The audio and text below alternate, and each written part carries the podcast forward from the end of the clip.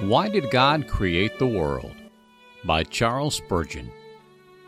Can your minds fly back to the time when there was no time? To the day when there was no day but the Ancient of Days?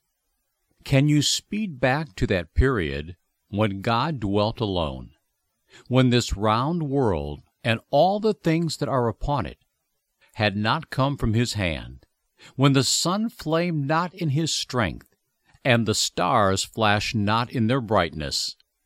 Can you go back to the period when there were no angels, where cherubim and seraphim had not been born, and, if there be creatures older than they, when none of them had as yet been formed?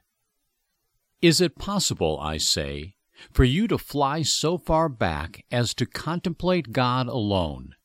No creature, no breath of song, no motion of wing, God Himself alone, without another? Then indeed He had no rival. None then could contest with Him, for none existed.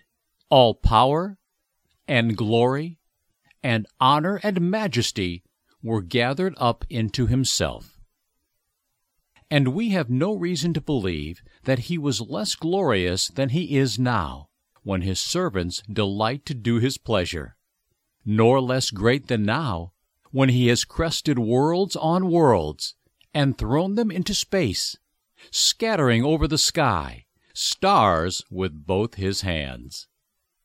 He sat on no precarious throne. He needed none to add to his power. He needed none to bring him a revenue of praise.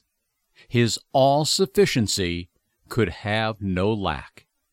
Consider next, if you can, the eternal purpose of God that He would create. He determines it in His mind.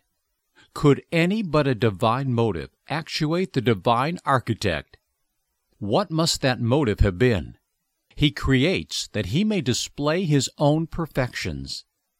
He does beget, as it were, creatures after his own image, that he may live in them, that he may manifest to others the joy, the pleasure, the satisfaction which he so intensely feels in himself.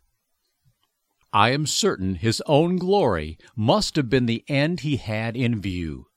He would reveal his glory to the sons of men, to angels, and to such creatures as he had formed, in order that they might reflect his honor and sing his praise.